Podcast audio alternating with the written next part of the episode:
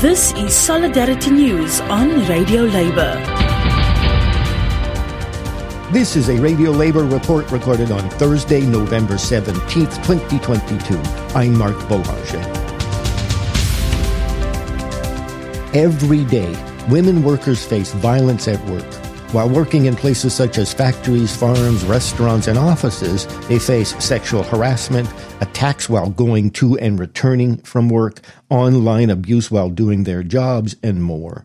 These and other issues are the subject of a new book entitled Stopping Gender Based Violence and Harassment at Work, the campaign for an ILO convention. The ILO is the International Labor Organization. It is promoting a global law called C190.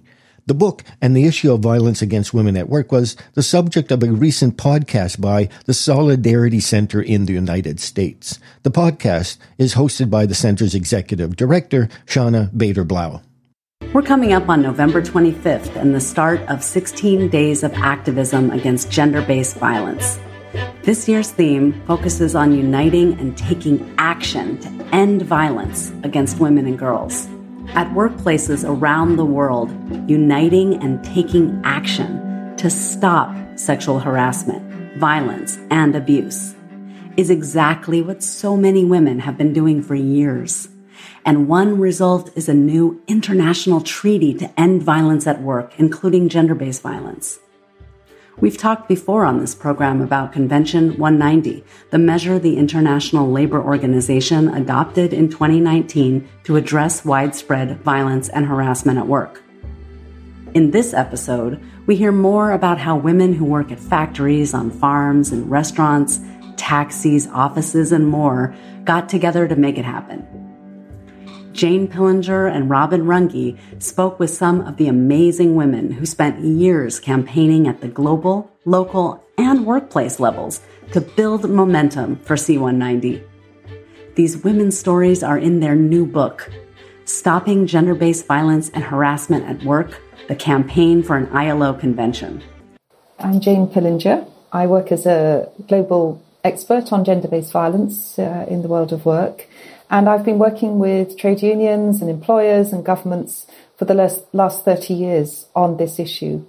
My name's Robin Runge. I'm uh, one of three co-authors of this book, along with Jane Pillinger and Chidi King entitled Stopping Gender Based Violence and Harassment at Work. Um, most recently, I was the co director of the Equality and Inclusion Department at the Solidarity Center. I now am an independent contractor and focused and consultant focused on uh, gender based violence and harassment, gender and labor and employment law. And I'm also a part time professor at the George Washington University School of Law.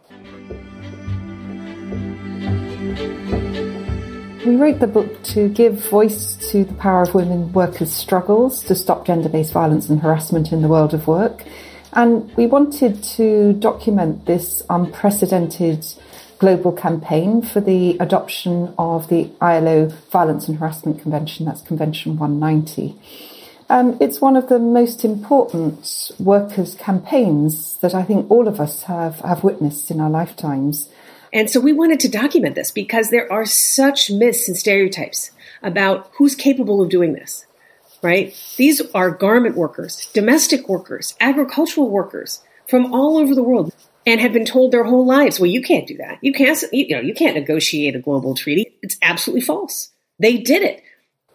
We wanted to show how you know, the voice of women workers and this, this amazing campaign had had a really big impact in global policy making. And as both feminists and activists, I think we all wanted to ensure that we documented the intersectional and diverse voices of and voices and experience and leadership of women workers in their trade unions. We saw this as such a uniquely powerful effort that was led by women union workers around the world with human rights uh, organizations, feminist organizations, disability rights organizations, and it's unprecedented.